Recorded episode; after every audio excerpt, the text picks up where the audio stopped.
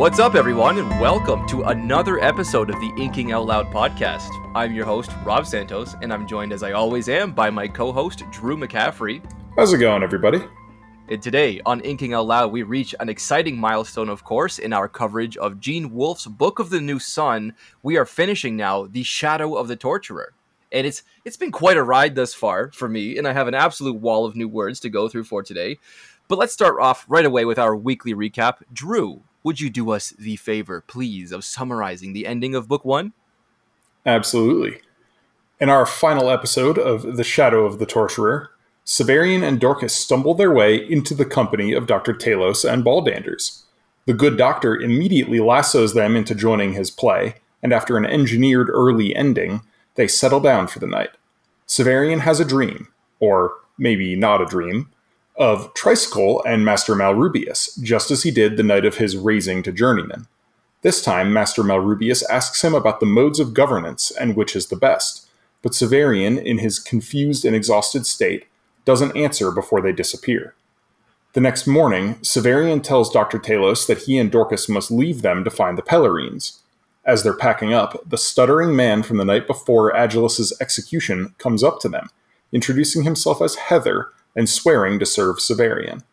Despite Dr. Talos's misgivings, Hethor tags along. As they approach the highway and Severian prepares to split off, a passerby named Jonas tells him that the Pelerines have already left the city, so Severian turns north with the rest of the company. As they leave through the gate, a disturbance occurs, and the book abruptly ends. And you have the choice of continuing on or not, dear reader. yeah, this was uh I, abrupt is the right word. Definitely. Especially considering i'm you know i, I bought i think uh the compendium i would call it. I got everything yeah. um, of the book of the new sun. And so of course of course according to my copy i'm only a fraction of the way through this file. And uh yeah it had just ended and it continues on with the claw of the conciliator. And i was like oh no i'm not continuing on with this. This is in fact exactly where i'm ending. So yeah book one's done. Let's head straight into style I, I have very very small points. I imagine your points are larger, um, or at least will give us more to discuss. Uh, do you want to throw something at us right away to start us off? Yeah, I mean, let's start with the ending. Uh, the fact that it just ends. It uh, just this ends. isn't. This is yeah. not structured like uh, the kind of you know three act structure or even five act structure that we see a lot in science fiction and fantasy books, especially modern day books. Uh, you know, this is about as far from a Brandon Sanderson structure as you get. Um, you know, there, there's really a tough conversation to have if you want to nail down where the climax of this book is.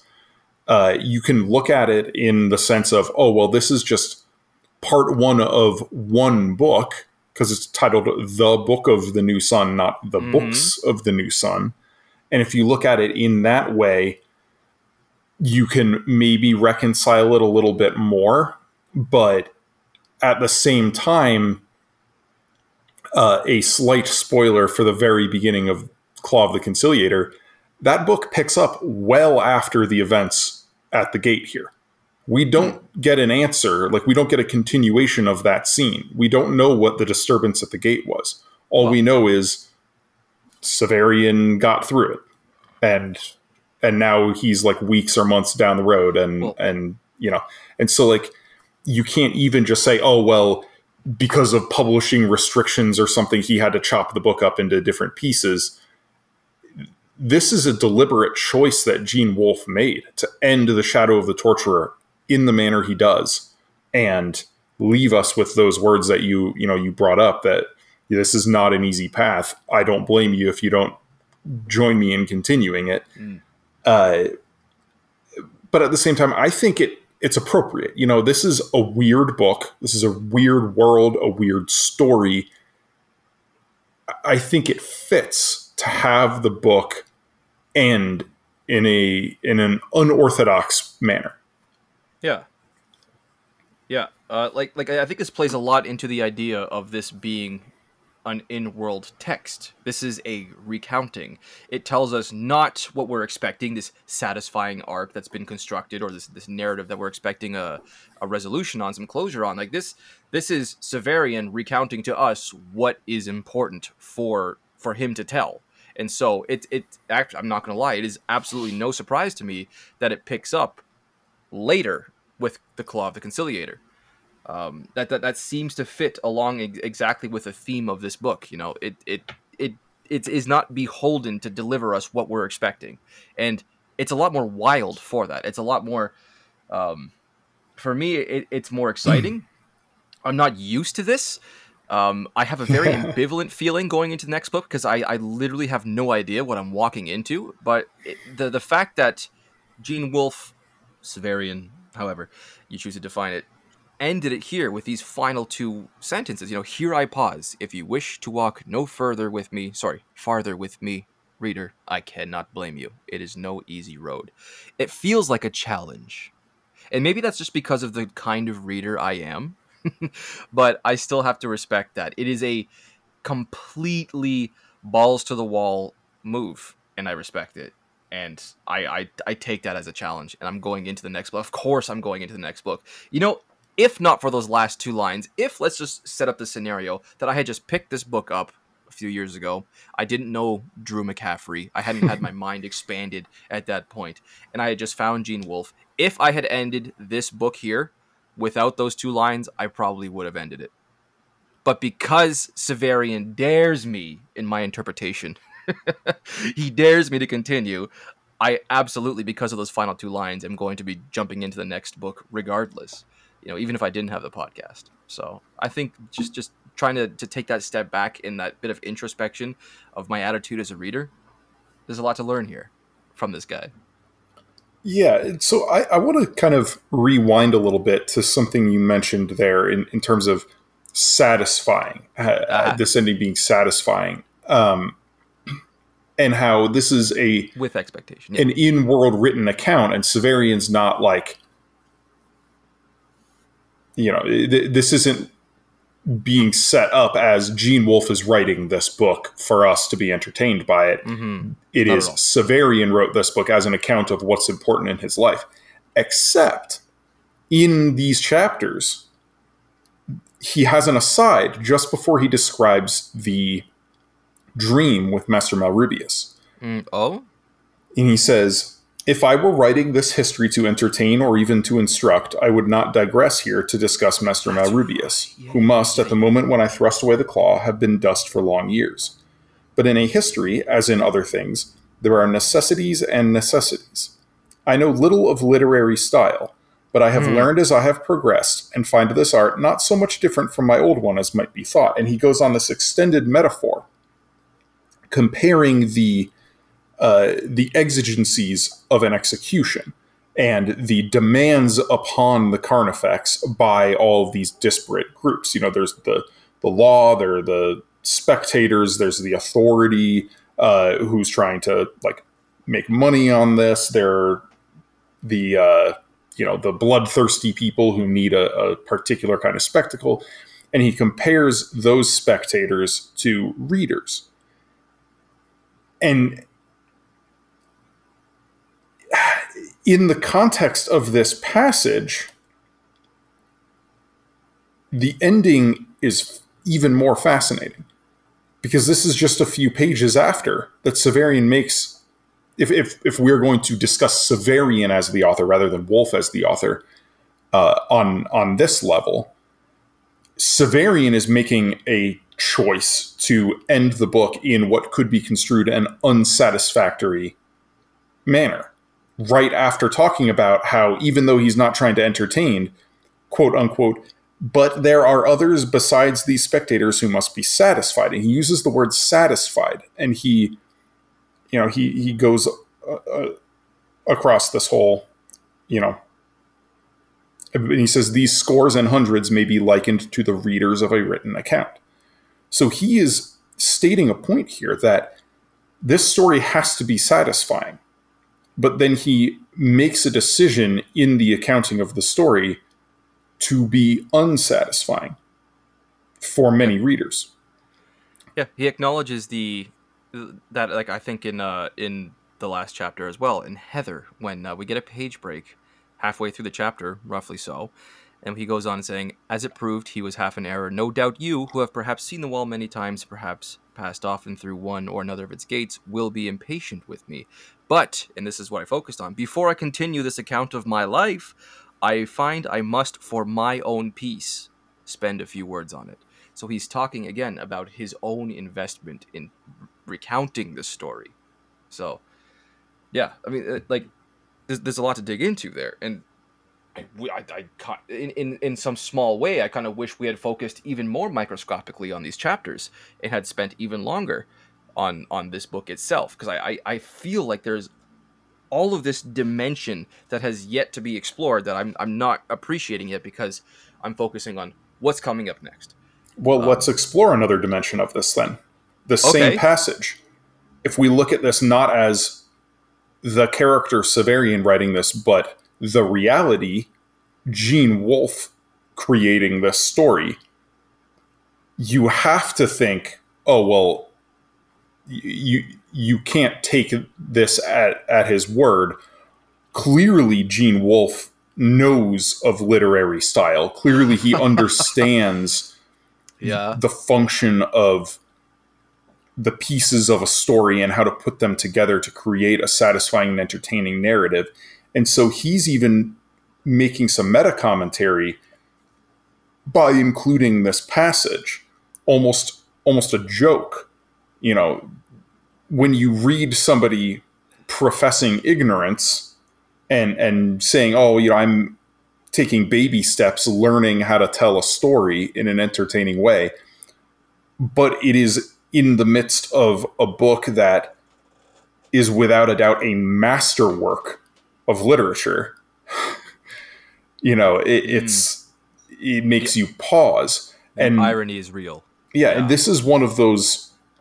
This is one of those things that only certain authors can really pull off. There has to be an awareness, but there also has to be a willingness not to take yourself too seriously. You know, like if if somebody's trying really hard to make a, a meta commentary on their own writing, they're not going to just come out and say, I'm bad at this, you know?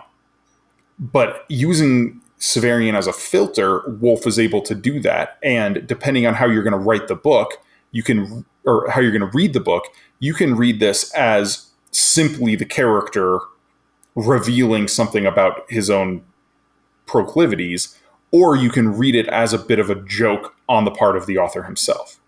Yeah.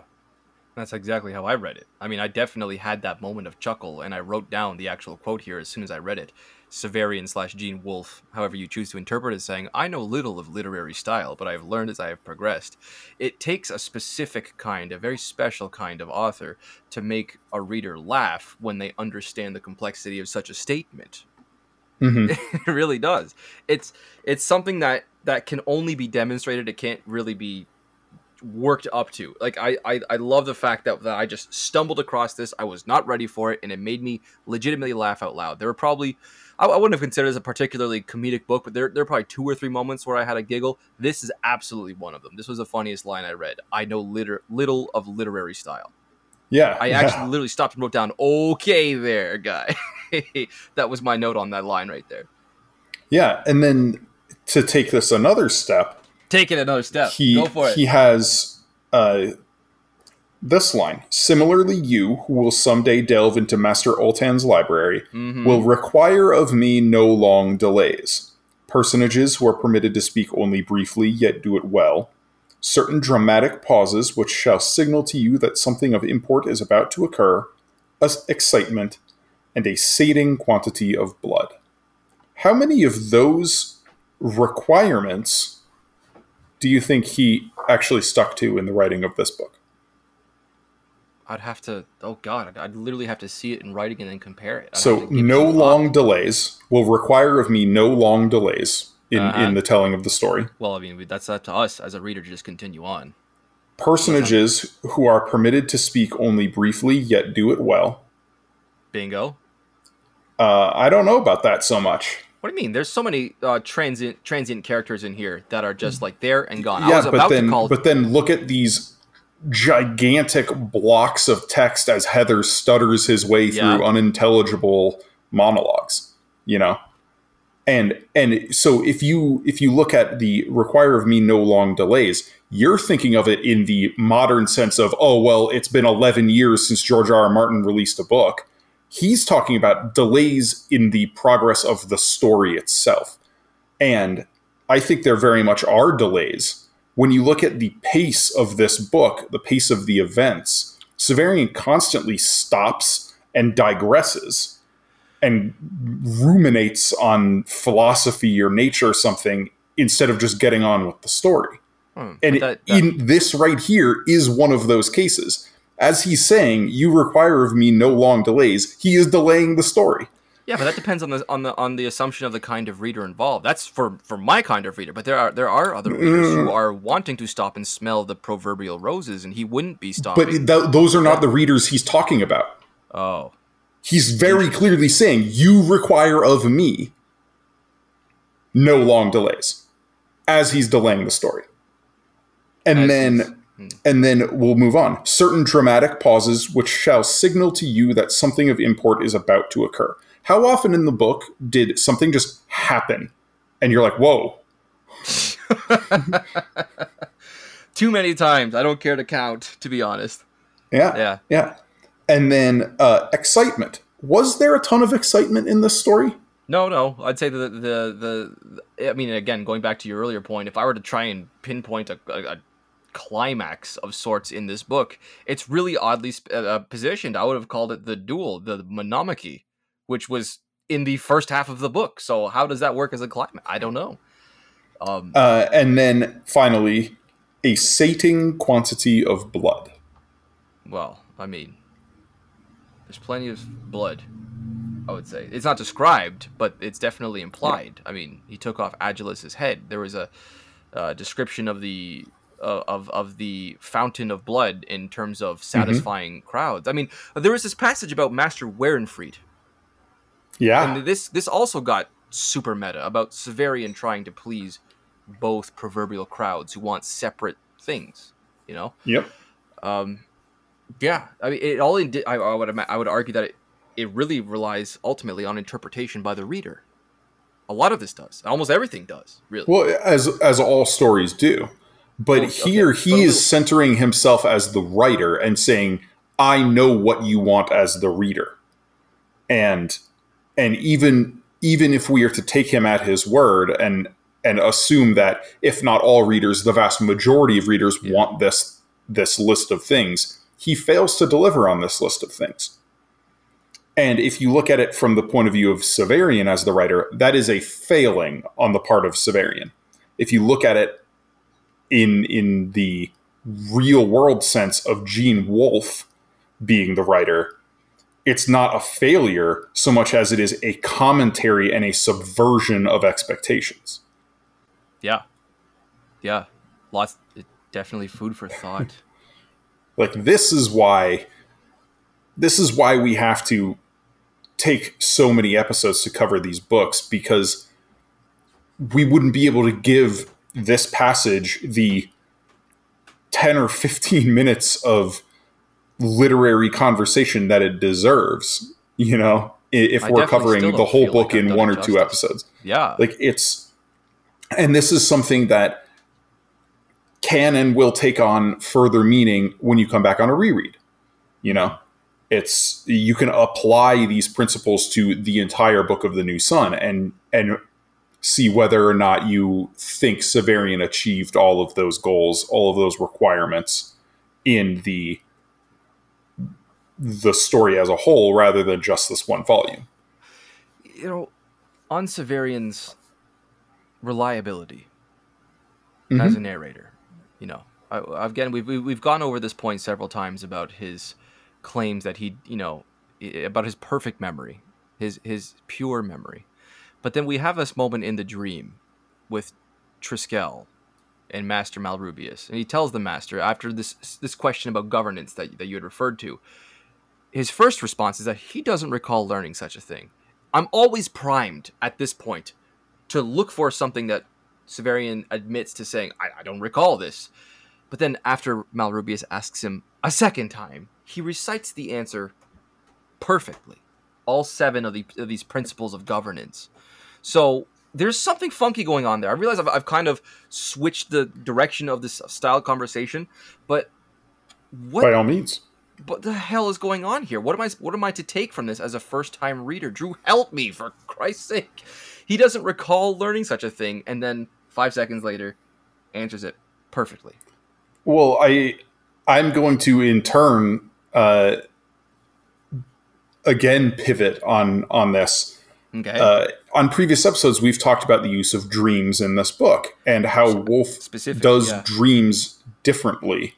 And the two main dreams we talked about were the Baldander's dream, uh, in bed in the inn when he goes beneath the ocean and, and, and we learn the Undines put on the play. Uh-huh. And then, of course, the night that he's raised to journeyman and Master Malrubius comes, you know, opens the door and he hears Triskele padding down the hallway outside. Um, and and there's a conversation over, you know, was this did this happen? You know, what was it real? Was it a dream? Severian kind of thinks it was a dream or was real until he mm-hmm. remembers upon waking and becoming fully conscious. He's like, oh, Master Malrubius is, has been dead for, you know, uh, since I was a little kid. Uh, although, again, we have a, on the subject of unreliability, he talks about Master Malrubius and uh, he says he he's not sure how old he was when Master Malrubius died, but he remembers everything else about the time around Master Malrubius because he's got a perfect memory. But he doesn't remember how old he was when he died. Yeah, that's so sus. Also, I mean, with the with the you know so-called reality of these dreams, or at least corporeality, he feels the the warmth of Triskele having just left his side when he wakes up, and Doctor Talos is like, "Oh, yo, you're you were sleeping with that side towards the fire. Of course, that side is going to be warm." I don't buy mm-hmm. it. I don't buy it. This is too important. Severian, we have to take this as Severian recounting what he thinks at a later time as the Autarch, with a lot more context than we currently have. He, we are supposed to take this as being important. He later thinks this is important enough to recount to us. So I yes. don't think he would be bringing this up if this was just a one-off non-consequential thing. These dream there's something happening here. Of course there would be. Obviously you would expect this. There is something deeper happening here. I don't buy that this uh, dr talos saying this is just oh you're just feeling this. No i don't.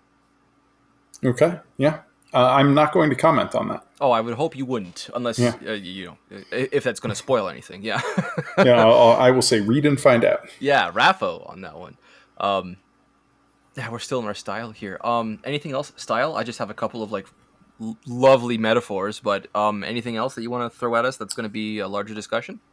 Uh, let me check through my notes here. Um, uh,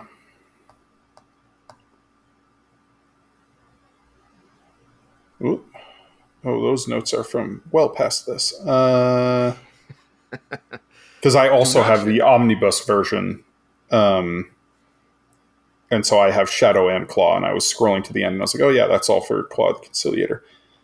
Uh, you know, I don't think I have anything else style wise I want to talk about here. That that one passage and then the ending were the main points. Um, yeah, unless you want to talk about uh, the chapter titles. Uh, there, the chapter titles here are pretty straightforward in this section. Uh huh. Um, we have the play, Five Legs, Morning, and Hethor. I think the only one that's even slightly, uh, you know, slightly obscured is Five Legs, but of course, this is the chapter in which the dream occurs, and Master Malrubius with two legs and Triskele with three legs that's five. Oh my god! You know. How did I not put that together? I'm so ashamed of myself right now that you just clicked those together for me. Oh my goodness. Yeah, but then uh, morning is, of course, after Yeah. it's the morning, and then Hethor is when Hethor shows up. more So obvious than that. Yeah, straightforward. And Hethor, of course. yeah. They were. Yeah. So uh, shall we move on to our language segment then? Uh, real quick, there were two metaphors, similes that I just adored here. We'll, we'll, we'll you know throw this in with style. Um, Jolenta's face at one point is described as being pure and perfect as the curve of a rainbow. Oh, Hmm. God, such a good line. Baldander's voice described like the rolling of heavy stones. I literally stopped and I wrote down. Ugh. I tried to tried to spell that. It was U N G H H H. That was such a good simile. Just the the sheer nonchalance with which Gene Wolfe will throw those forward on the page is just spectacular. I love it. I love it. Okay, yeah, language. We can get straight into language if you would like. I have yeah. Let's do this. probably as I probably have like 15 words here. So Okay. anchorite. Anchorite. All right. This is someone who, for religious reasons, withdraws from secular society so as to be able to lead an intensely prayer oriented, ascetic, or Eucharistic focused life. Yep. A recluse or a holy hermit. Right. Uh, uh, well, that was what I, I read on Google. It's like commonly misinterpreted as a recluse. I guess like this is kind of not necessarily reclusive behavior, although it's it, it's you know kind of just like colloquially interpreted as such. Hmm. Um, The the Lexicon Urthus has it as a person who has withdrawn or secluded himself from the world, a recluse, a holy hermit. okay, so that that will be on the actual context of the story since it's in the Lexicon Urthus. Uh, no, Yeah. Th- that is the in the real world history definition of anchorite. What? Yes. Oh, okay. I learned another thing today. My Yeah, the favorite- lexicon has uh, for each of these entries, it'll have usually a quote from the book itself, the context of where it's used, and then uh, depending on how in depth the entry is, it will have history in italics, and that is the real world history of the word. And then sometimes it'll have um, a myth section or uh, a, an etymological breakdown from you know another language. Uh, it'll have Oh, I missed it. uh, occasionally commentary from the author Michael Andre Driussi. Um, yeah, but pretty much Ah. every single entry has history, like real world history of the word. I'm seeing the definition right now, and I can see exactly where my brain kind of got off the proverbial highway. Um, it, it continues on here. While anchorites are frequently considered to be a type of religious hermit, unlike hermits, they were required to take a vow of stability of place, opting for permanent enclosure. I had just read because it, it went on into ellipses. While anchor uh, anchorites are frequently considered a type of religious hermit, dot dot dot. I was like, oh, okay, there's going to be a, a a but there. Yeah, okay, okay. Thank you for the additional information. Yeah. Uh, penurious. I want to say that is my favorite word this week, although there, there is another one that comes later that may also vie for that place. Penurious. P E N U R I O U S. This is extremely poor, poverty stricken. hmm I love that. Penurious. Yeah. Um, this could just be because it was Dr. Talos that said that, and I just love Dr. Talos. I cannot wait to talk about this character later. Um, but uh, yeah, that was cool. Um, sotto voce, or sotto voce, or sotto voce. oh yeah. Uh, it's it's like a particular um, like speaking under your breath, right? Uh, for stage direction. T T O V O C E, under the breath or undertone. Yeah. Yeah. Um, Bidoo. I had never heard Bidoo before. As a there was a, a description of Baldanders and the froth coming forth from his acting to bedew his chin. I had never heard that word before, and I I got some sort of childish glee out of it. I don't know why, uh, but it was a lot of fun. So Uh, was how is it spelled? B E D E W. Oh, to bedew. Oh, yeah, To got, bedew gotcha, as a verb. Yeah, Yeah. it bedewed his chin, yeah. Or to bedew his chin. Um, ennui. Ennui. Ennui. Ooh, that's so close to the French. I, I really like that. Yeah. So, uh, funny story about this one. Funny Um, story, but ennui. E N N U I. Go ahead. Yeah. Uh, so I read this word many times, many different books, but I had never heard it said aloud. So I always thought it was pronounced NUI. And it was just like a year or so ago. And I actually think I may have told this story on the podcast. Like I I was talking to one of my friends and said NUI, and he was like, What? And I spelled it. He's like, Oh, ennui. I was like, Oh, I've heard ennui. I and I never put it together that that was the pronunciation of the word E N N U I. Oh, interesting. Yeah. I, I Sounds like you were in the same boat as I in the was. same boat. I've never, huh? Okay. Yeah. But it's- again, for, that's exactly how you would pronounce pronounce it in French. It'd be ennui. so Mm-hmm. this is a feeling of weariness or dissatisfaction, is what this is. yeah. Um, There's a species. S P E C I E. This- It was used in the sentence. It goes, "When the undoubted species or species, I don't know what. This means in the same or like form or kind. Uh huh. Ever heard it? Um, yes, and in this particular instance, it is talking about coins. It's talking about a variety of coins. be a, yeah. Okay. Sweet. Sweet. Sweet. Sweet. Foeman. Obviously, I was able to get this one through context. Obviously, just being able to pick apart the word etymologically speaking, F O E M E N. This is Oh. an enemy in war, but it's usually used in a poetic sense. hmm That was a Hethor word, right? That was definitely a lot of these coming up are going to be Hethor words. You better believe it. Drew, you're going to like this one in particular. Alzabo. A L Z A B O. Oh yeah. Uh, Yeah. This was going to be a miscellaneous point for me, but Yeah, I searched Alzabo and didn't get a satisfactory return, so I searched Alzabo definition and I kept getting the same return. This is a, according to Google, a large bear-like predator from another star system in the Gene Wolfe universe, which gave me pause because and I'm sure you're going to correct me on this. I I was under the impression that Severian was using specifically Earth terms, and he was just translating for us.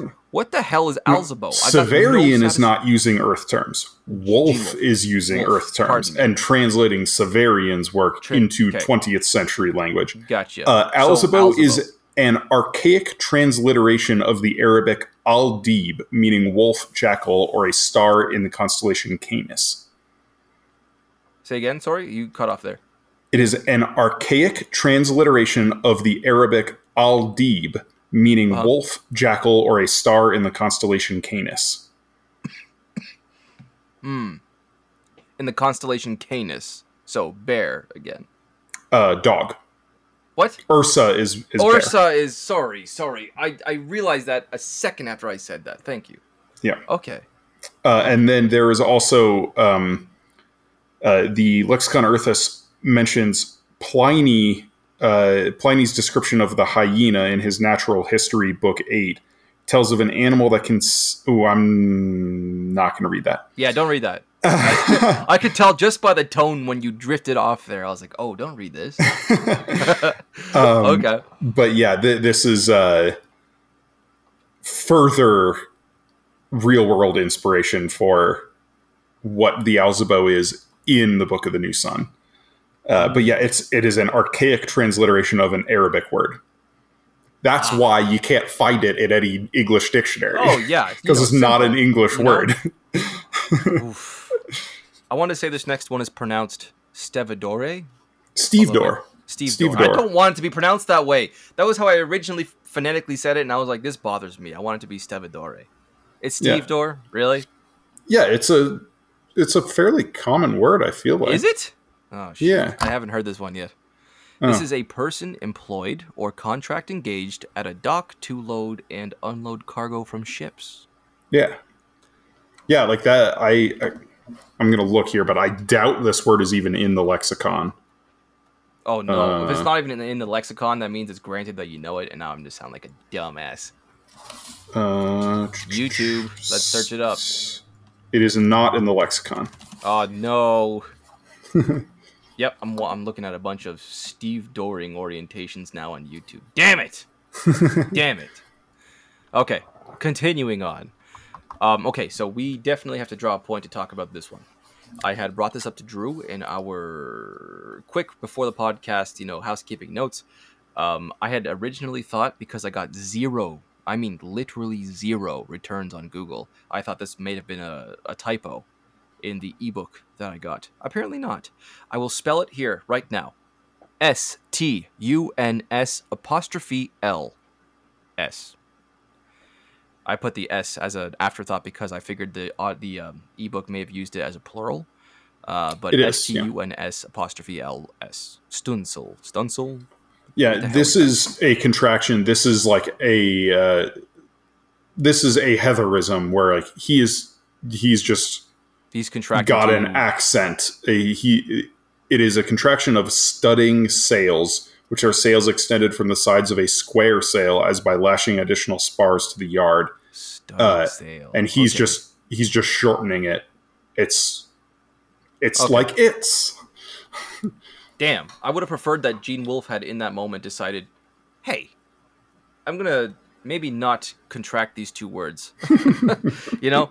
Ah, whatever. There's a lot of things I wish Gene Wolfe would have done, but just to make it easier for me. I, but I mean. I think that's a, again, you know, it's one of those deliberate choices where Hethor's dialogue is supposed to disorient you. It's supposed to make you feel uncomfortable. So throwing this in here as a contraction and making you stop and be like, "What the heck is that?" And you then know. search it on Google and get zero returns, at least zero satisfactory returns. I was like, Yes, I'm sure Gene? Wolfe was very aware of Google as a, a future search engine when he wrote this in the early '80s.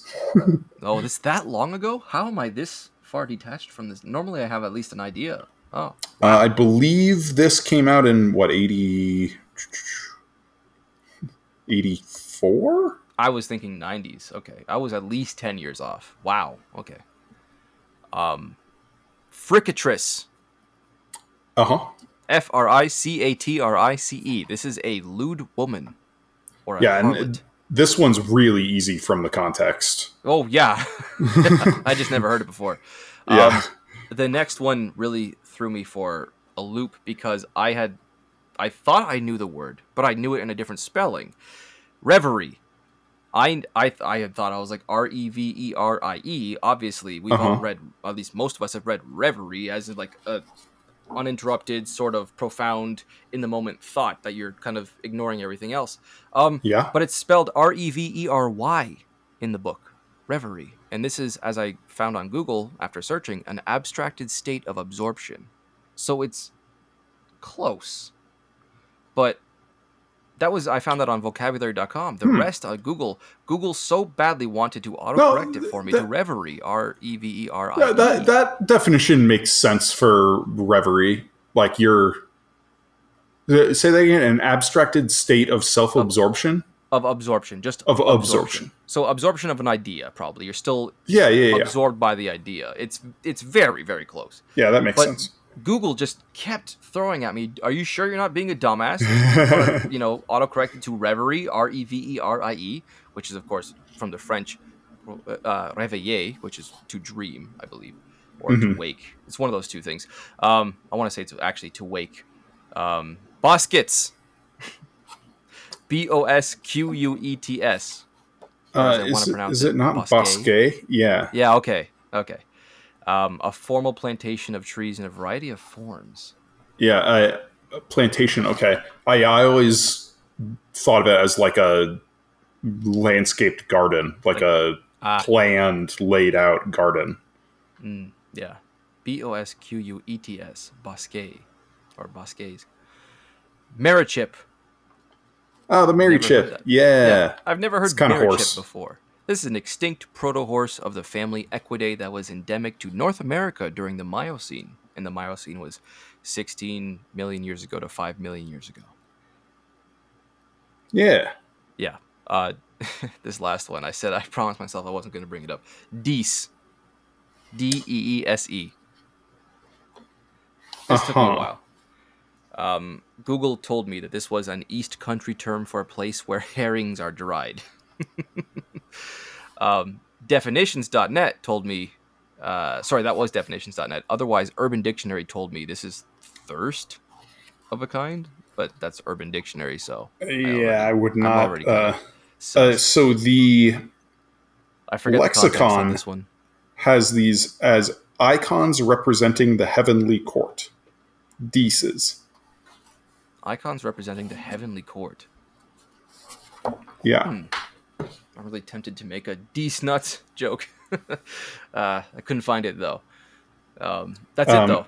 Yeah, this is in the description of the Pelerines as they're leaving This is as they're close to leaving the. That's my last one. Yeah. And Jonah says their servants carried deces illuminated with candles, but reversed, and the priestesses themselves had torn their habits. So this is them mourning, right? And so they have they're inverting all of their holy symbols. Uh, I love that imagery. so I actually have one that I want to talk about here. Uh, That is from the uh, from the same scene as as Deese's. Uh, it's when Jolenta is angry, and she's kind of yelling at Doctor Talos and saying, "Oh, you know, like Severian and Dorcas, you know, she can't be my understudy. They're leaving." And she says, "Didn't he say this morning he was going back to look for you know Jolenta wheeled on me more beautiful than ever for being angry? What did you call them? Pellises?" And I said, Pelerines. And at this, a man riding a merychip at the edge of the concourse, blah, blah, blah. So we've already talked about what Pelerine is. It's a, a mantle or cape, a specifically Oh. a specific kind of furred cape. Um, and and having like a particular cut in the front. And and these are the types of mantles that the Pelerine religious order here wears. But Pellises is not just a you know a, a Wolfe having her like mispronounce the name. Oh. Pellises are a different type of long fur cloak. I should have thought to look that up then. Oh no. Yeah. Go ahead. So he's Okay. he's playing a joke again. Like he, he's he's That having such a good Jolenta, y- you know, forget the word and say something sort of similar. Like people make jokes of that all the You time. he's not ever making up words. Oh, I should have thought to look that up. but the word that she Ah. like just missed on is describing another type of fur cloak, fur lined cloak, like Pelerines. Oh, damn. Yeah, That yeah. one went so far over my head as to be in stable orbit. Wow. Okay.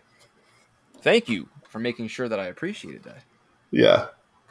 Like, so I I got a chuckle out of that, and this brings me back, you know, to the the many times over the course of this podcast that I have engaged with the idea of humor and what humor works for me and what doesn't, and it's just hilarious uh, to consider the vastly different types of humor between this and something like the Dresden Files. Like this, Wow. you need to know multiple obscure definitions to even get the the joke, Yeah. the meta joke. And then Dresden like Files is for- like the most in your face, uh, you know, juvenile humor. Yeah. yeah, yeah, yeah. This is this one, Gene Wolfe is like sifting for giggles. And Yeah, that's a good way to put it. Mm. Am for gold. go into our character discussion or our favorite scenes miscellaneous. Oh, Yeah. characters first, obviously. Um, Yeah, let's do characters. Okay, Severian, yeah, obviously. Have to start with Uh-huh. Severian.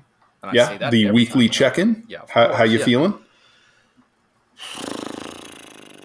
I don't really have a strong, as strong of a negative opinion, I would say, of Severian as I had at the beginning. I don't think that's because my opinion has really changed. Um, I think, or at least it hasn't really moved on the spectrum. I think I've merely managed to get a broader sense of the scale of Severian's complexity. Pardon Yeah. this. Uh, this beer I've brought is like it's giving me lots of burps. Severian's complete nonchalance, like in the art of torturing or causing pain, that's that's still my number one issue. My uh, number one obstacle in like really empathizing with him, investing in him. Um, because it's just as, as I like to think that no matter the upbringing, human beings should instinctually shy away from causing suffering and causing pain. I don't think that's I don't agree with that being a learned habit so much as just a so a, a, a kind of natural evil. But that's a, that, that's a whole other moralistic conversation we can have later. His willingness to do violence to women or anyone really for so minimal reasoning, it's obviously very concerning. But he continues to give me hope. Even in this section, he he, he like the way he immediately drags down the uh, the the guy who whipped Jolenta, you know. Yeah. Uh, although he had obviously in the moment he also stops to make sure we understand that it was more to impress Dorcas than anything else. But it's at least an honest, understandable motive. You can wrap your head around that. It's not a good act when he explains his reasoning, at least morally, but it's a humanizing act. So because it's humanizing, it makes him slightly easier to empathize with. Slightly. I want to emphasize slightly. so I won't say that I've come to like Severian more on the on the spectrum of hate to love, but I've definitely got a, a, a greater pullback. You know, a, a greater sense for uh, the the context of his humanity, the dimension that it takes to appreciate um, a final opinion on him. Because I, I feel like obviously I'll finish this someday and I will have a final opinion on Severian. It'll change slightly after that as we continue to have conversation about him. Yeah. Um, but yeah, I've, I've just I've pulled back a lot more. I'm not looking at him on such a micro level. It's more of a macroscopic level now. So, mm-hmm. And I, I, appreciate him as a character specifically for that reason because he has those those those, those layers. So.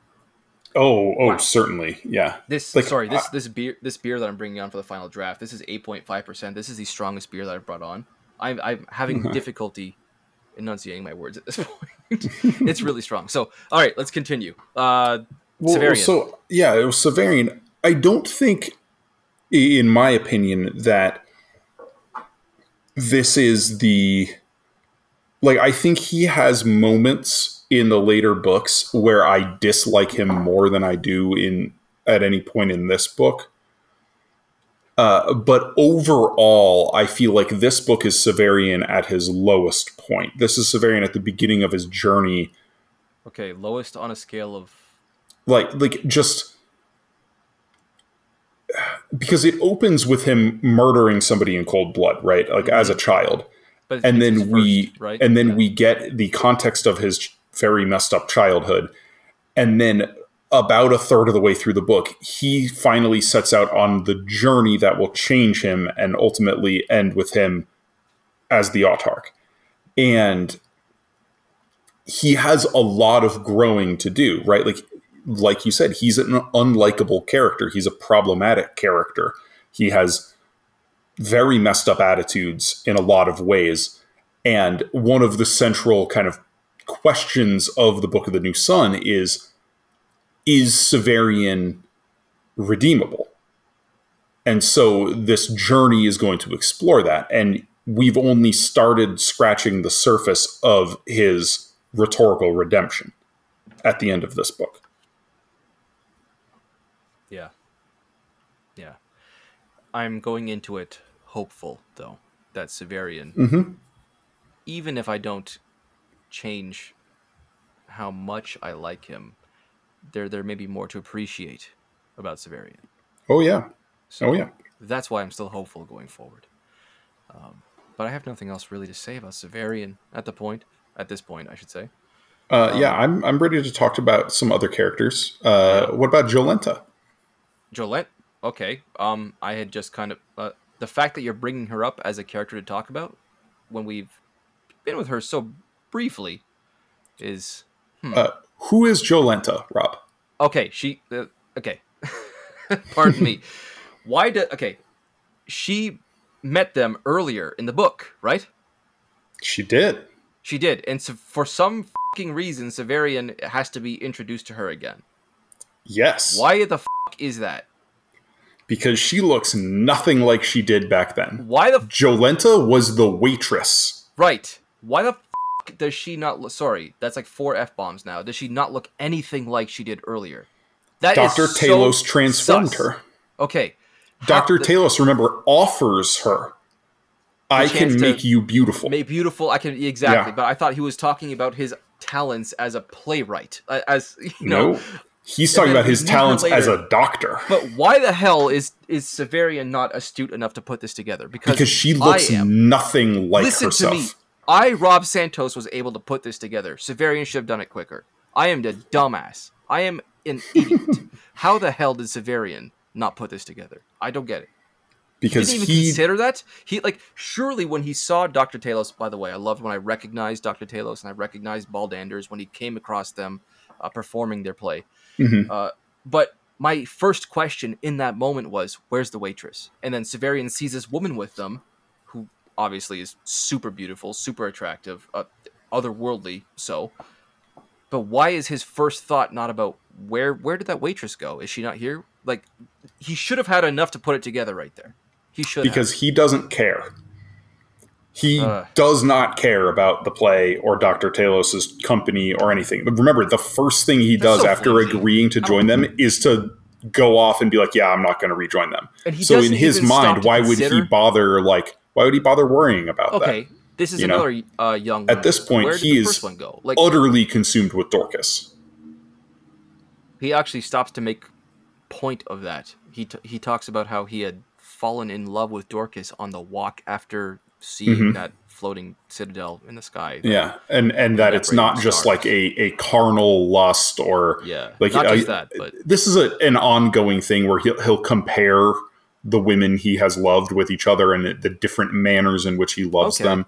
interesting. okay, um, But but yeah, with Dorcas, the he he ends up calling her a true companion. That there's Yeah. this This deeper intimacy level of thought connection. In, yeah, Yeah. yeah, Uh, so yeah, he's he's like completely absorbed in that at the time. And I, and I like so- that. That's another one of my uh, redeeming qualities for Severian. I forgot to mention that his Yeah. inexplicable and endearing love for Dorcas.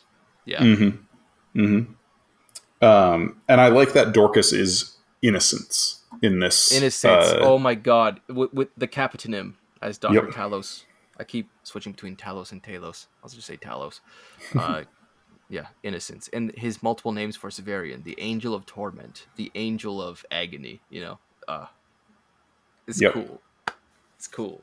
The metalhead in me likes that too. Yeah. Yeah, and and that so you you bring up the personification of death that Severian represents here, and and that he represents in other scenes throughout this series. But then you put it into context with Dorcas, who views Severian as a savior, as the opposite of death. She clings to him.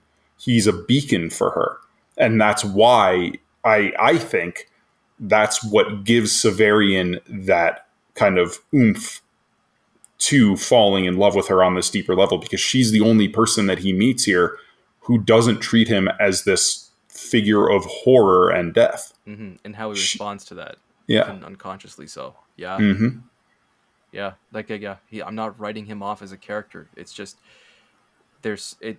Yeah, there's so much to digest with Severian, and and Gene Wolfe uses characters like Dorcas to expound upon that. It oh, it's I love how it's done.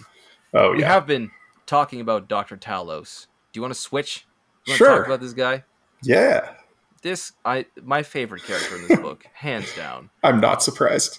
Yeah, I mean the charisma just drips off of the page Yes, it with does. Doctor Talos, and the fact that you blew my mind with him being a robot. The I just the dichotomy of that. I have two quotes here that made me just stop and smile. Just it such an endearing moment for Dr. Talos. Uh, both of them. Dr. Talos turned until he was walking backward and waved at the wall as proudly as if he had built it himself. I can envision that. oh I am yeah. not somebody who is particularly strong in the visual arts, you know. I can see that scene. Uh huh. Dr. Talos threw his, th- sorry, threw wide his arms to embrace the universe. That may be my favorite sentence in this book. threw wide his arms to embrace the universe.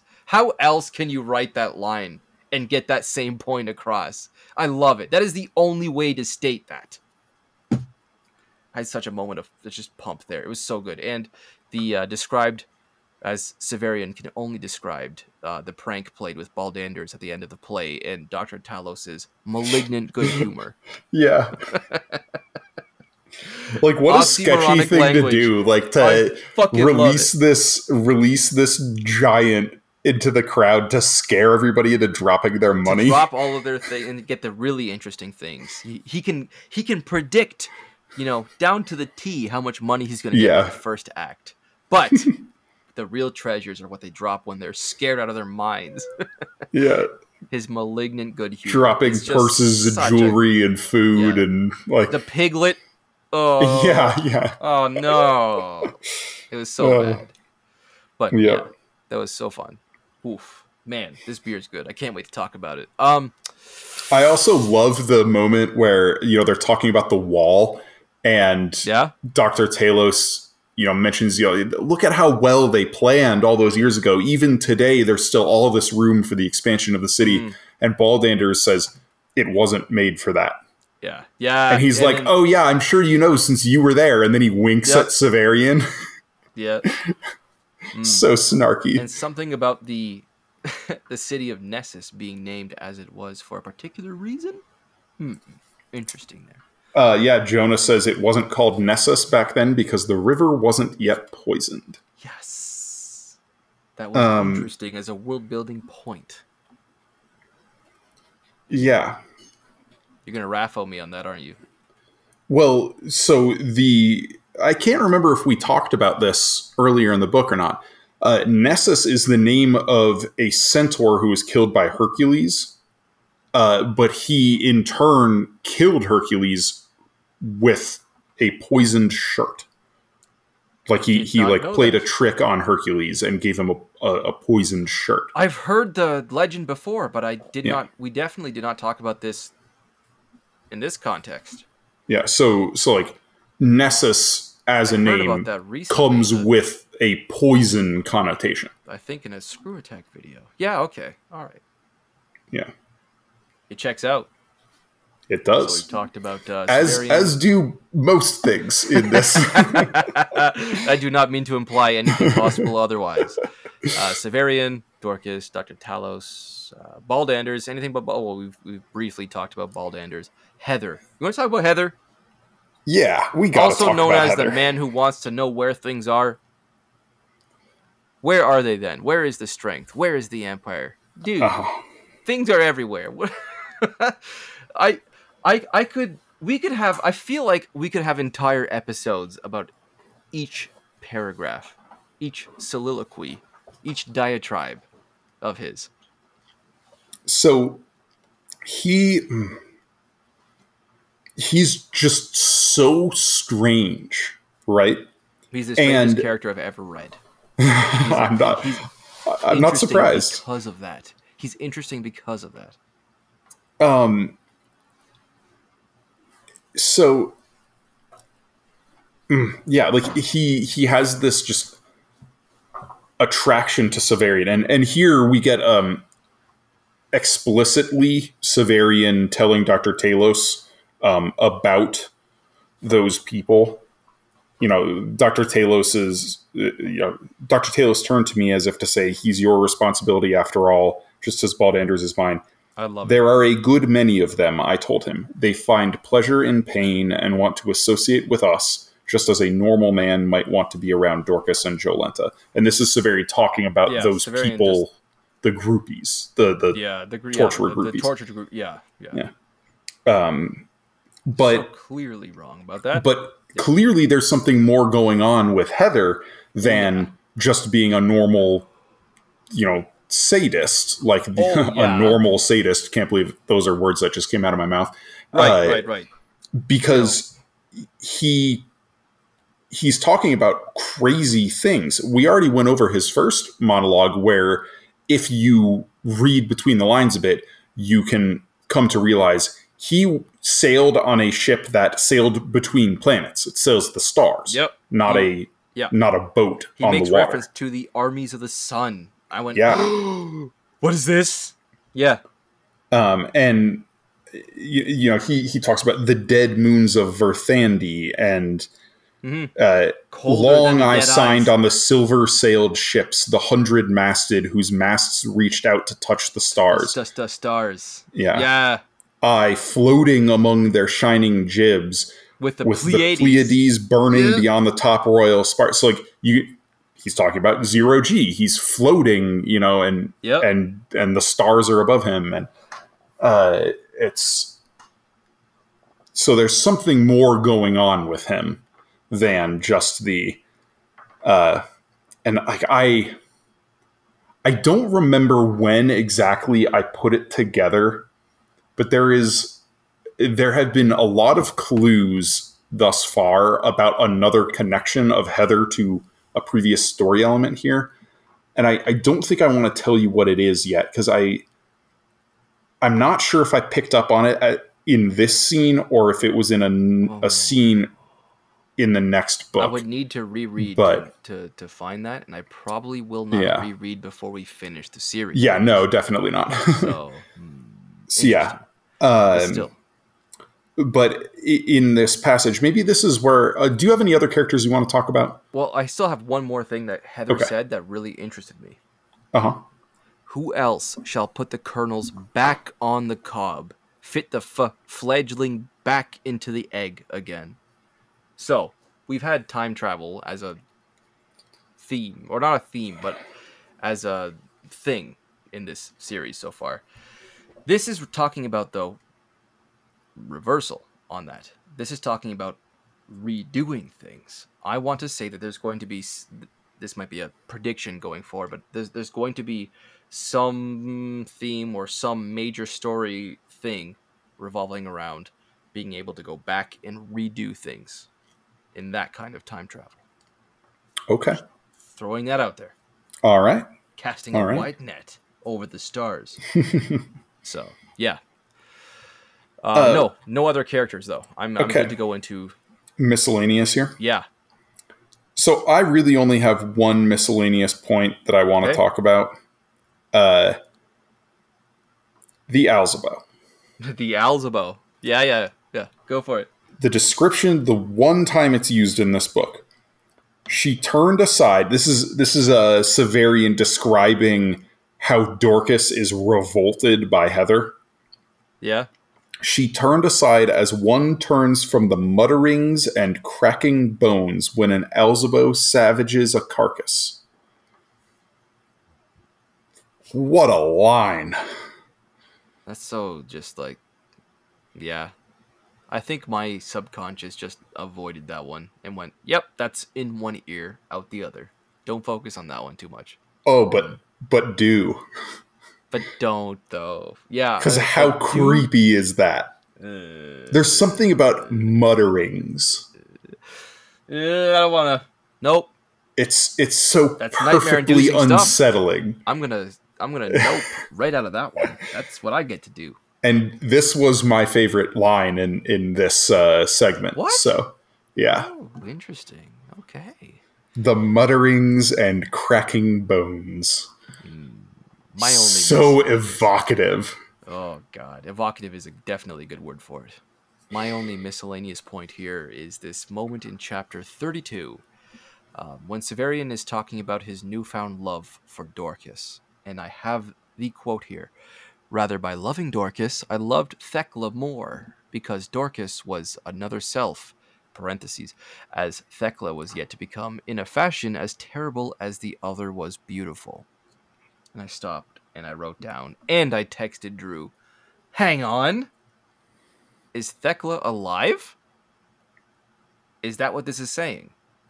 Now, respond. You get your chance. Go. RAFO. No, don't do that though. Tease me a little bit. What the hell does that mean? Uh, so Thecla has yet to become in a fashion as terrible as Dorcas is beautiful. There is more that he has to say about Thecla. Is this also going to be a flashback? Like, I'm just, I want to know. You can't just raffle me on that. You should raffle me on that. Honestly, you should do that. Uh, how about how about this? Okay.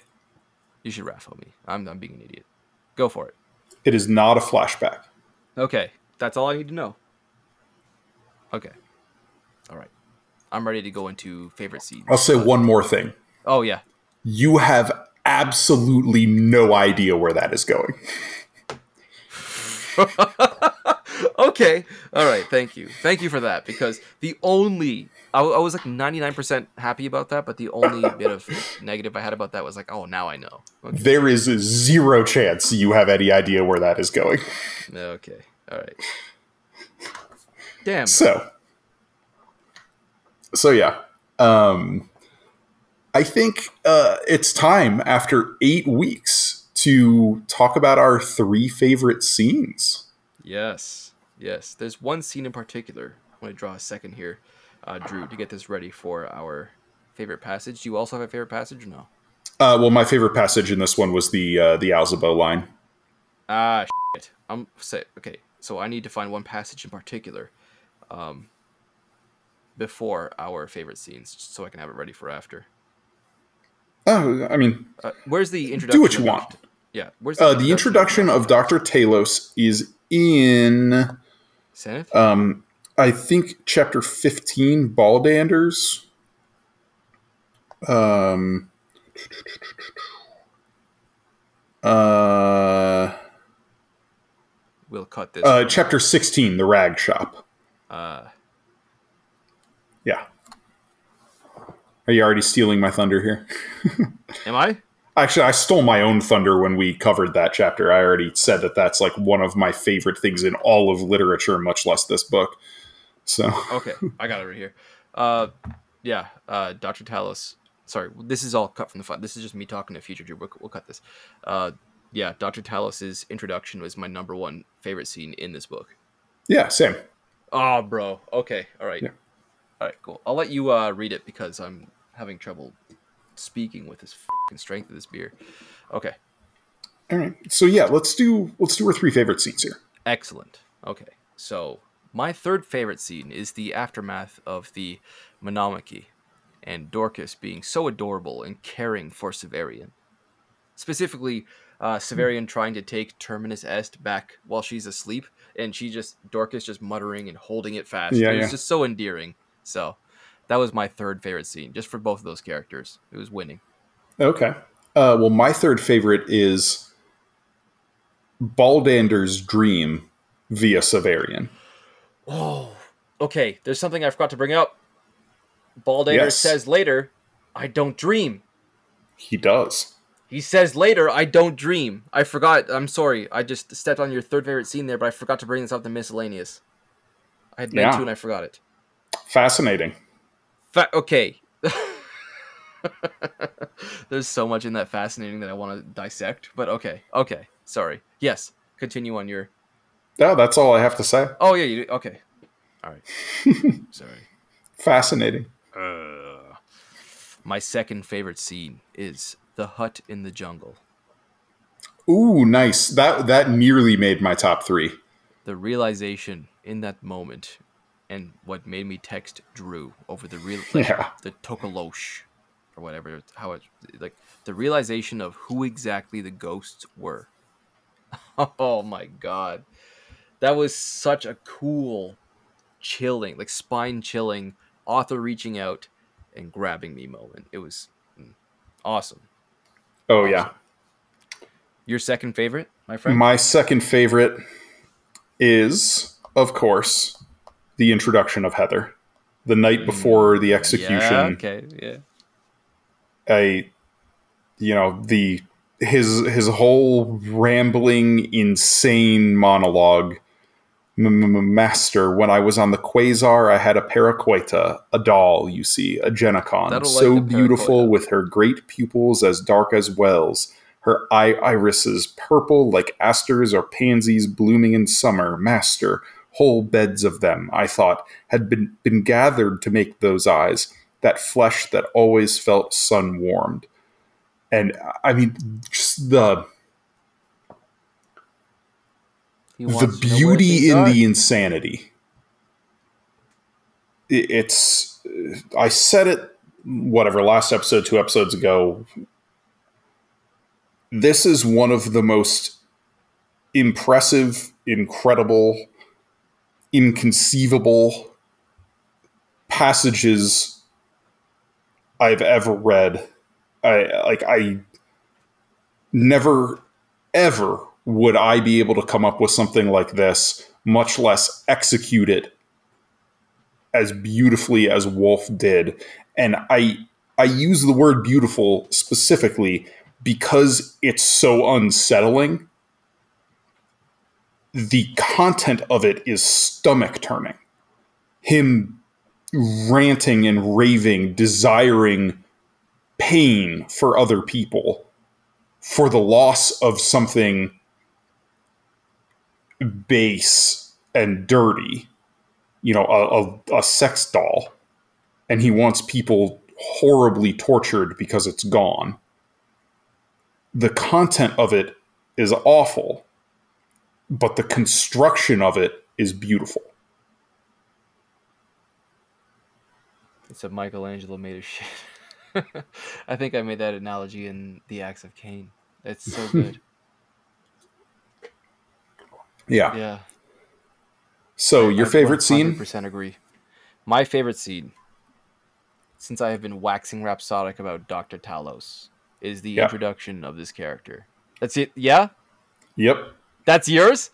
Yes, sir. Yes. Oh, I oh, we vibe on this so much. You it, honestly, Drew, I have to say this, it's appropriate because the reason I love this so much is the way you blew my mind with it earlier on the podcast, several episodes ago, when you revealed to me he was a robot.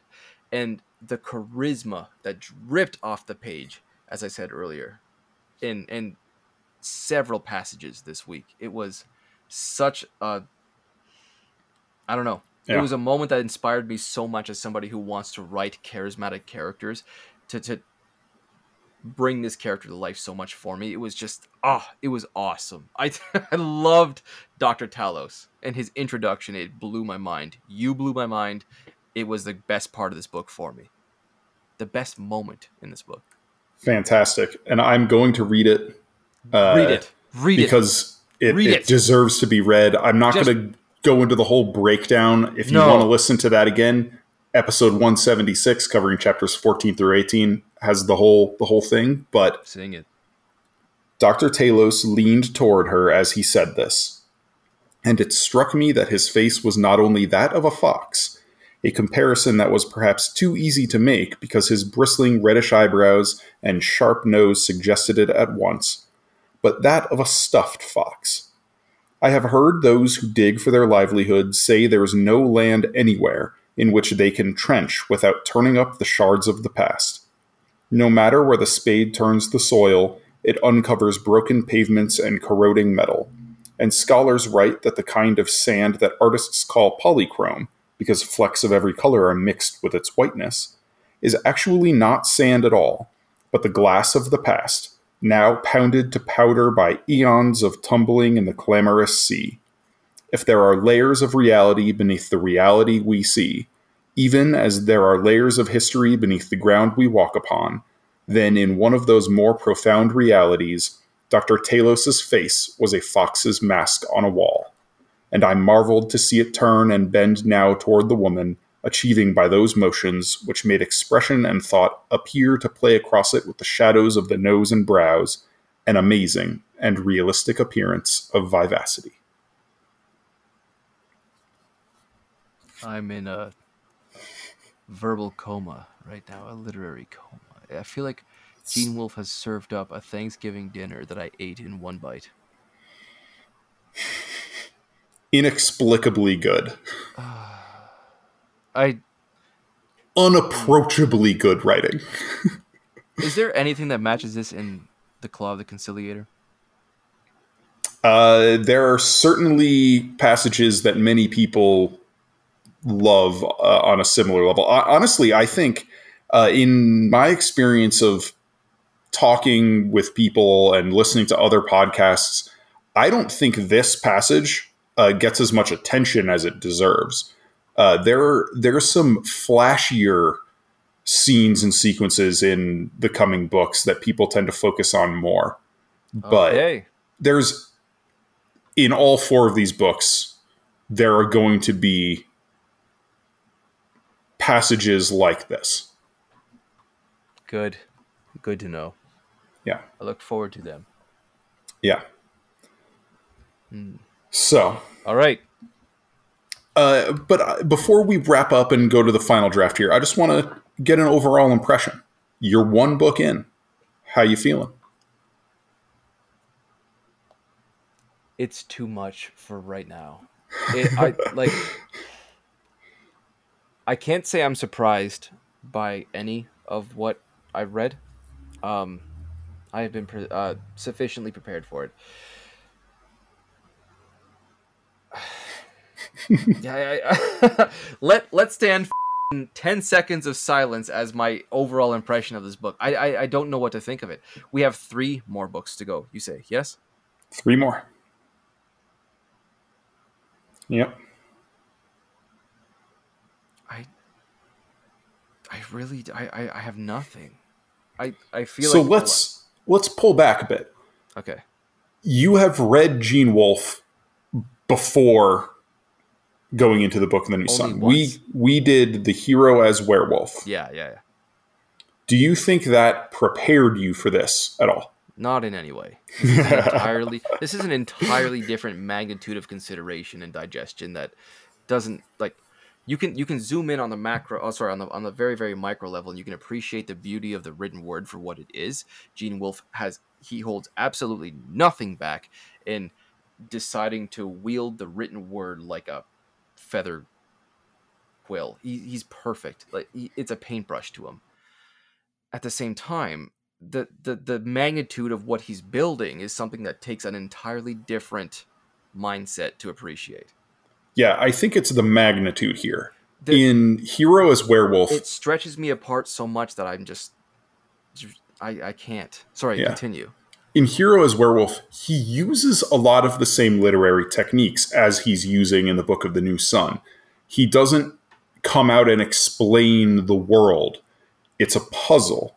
As you're moving through the short story, you begin to put the pieces together of what sort of world this is, that it's a far future dystopian, not as far future as the Book of the New Sun, of course, but you know, there's this is a science fiction story. The world is changed. Uh, there's been some either like alien presence or genetic modification. You know, there's there are these things that you have to read between the lines to figure out. He doesn't just give it to you. And he's doing the same thing here, but like you said, it's a matter of scale. Uh, the where where hero is werewolf may feel like you are getting in the neighborhood pool and you jump in expecting it to be three feet deep and it's actually eight feet deep. And you go in over your head and you're like oh i wasn't expecting that. The book of the new sun is standing on the beach watching a 10 foot wave barreling at you. I, uh, I love yeah, that's that's exactly what this book is.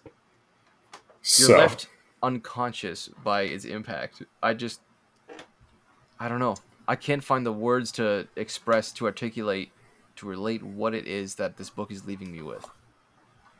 I feel like you're getting the first taste of the feeling I had when I The finished girth. Citadel of the Autarch that first time. The sheer when literary girth. I I couldn't read any other authors for a month after finishing the Book of the New Sun because everything felt amateur.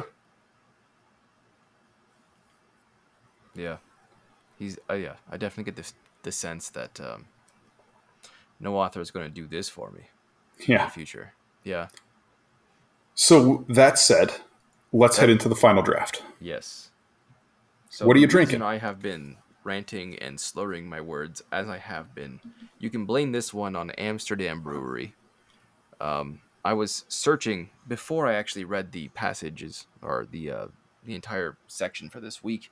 I was in the local beer store and I found this one and I was like, "Oh, that's a great title. This sounds like a really tasty, nice and strong beer. This is 8.5% alcohol by volume."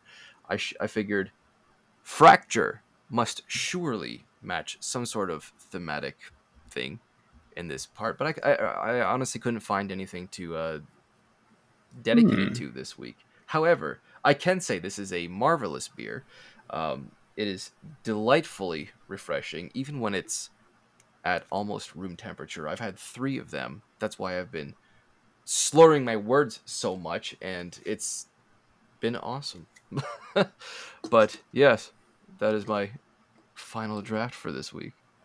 It's an, Very it's nice. an hazy imperial IPA fracture from Amsterdam Brewery, and Amsterdam Brewery. Okay. yeah, All right. Well, I am drinking a non-alcoholic beer from Athletic Brewing Company. This is their Cerveza Atletica. Uh, it's a non-alcoholic Vienna lager. Um, it's really good. Uh, like I, I got to say, uh, as I've been not consuming alcohol, uh, I have found a couple of non-alcoholic beers that retain the flavor that I enjoy so much from drinking beer, uh, and this is definitely one of them. But of course, I have a thematically appropriate beer I'm sure you do. to talk about. Uh, this is one that I do not have with me presently. I've only had it once before uh, at a beer festival. Um, it, it, it is a it's a pretty ridiculous beer. It's a Berliner Weiss style sour ale, a donut inspired beer. A what Um, inspired what? How did you? Uh, okay, sorry. Continue. Uh, it's a, a sour wheat ale brewed with raspberry, tart cherry, pineapple, and blueberry. Uh, they're going for uh, like a blue raspberry kind of flavor, As and it would. it Yeah, did okay. taste pretty similar. Uh, it was a collaboration. Nine Giant Brewing uh, is from Cincinnati, Ohio, is the ones who made this. Collaborated with Streetside Brewery and Starlight Donut Lab on it. Um, my recollection of it was yes, it tasted like sour blue raspberry, although it wasn't blue in color. Uh, it was it was like a really bright red. Um, okay. but this is uh, this one goes out to our new friend on the Merychip and the band Weezer. The beer is called "My Name Is Jonas." No fing cr- no, it's not. okay, hold on. Opening. Show it. Oh, you know what? That's that. Sorry. Oh yeah, I don't have it with yeah, me. that's right. That's right. Yeah, I, I, I replayed that. I don't right think they've uh, they've ever like canned or bottled this. I, I'm pretty sure it's like a most often tap room only, and then they've like probably brought it to a couple of beer festivals and what. things. But I will take a picture of the fracture that I have right here, and I will upload it Nice. to the chat or something, or I'll send it to you. One of those two things. yeah, But yeah, Jonas is a bro, and we're going to see a lot more of him Mm. in the Claw of the Conciliator. Okay. So, yeah, sweet. that brings us to the end of the Shadow of the Torturer. This has been episode 181 of the Inking Out Loud podcast. Next up, we are going to have a special guest on the show to cover 100 Years of Solitude. So it's going to be a different, a little bit of a different style Yeah. of a book, a little, little bit different, uh, you know, change up from the typical Inking Out Loud fare. But I think it's going to be a really interesting conversation. So hopefully you check in on that episode. The, the book is a classic. I mean, if you haven't read it, it's worth checking out. Um, yeah, looking forward to that one. As always, you can support us on Patreon at patreon.com slash inking out loud or on Ko-fi for a one-time donation. That's ko-fi. Uh, Patreon, especially, you know, that's that is the engine that keeps this podcast going, pays for our software, you know, podcast hosting, website hosting, amazing episode artwork, and we have tons of great content on Patreon, including original fiction written by the two of us. So check us out there. As always, I have been your host, Drew McCaffrey, and with me is my co host, Rob Santos. Right here. Thanks for listening, and we'll catch you next time. Bye.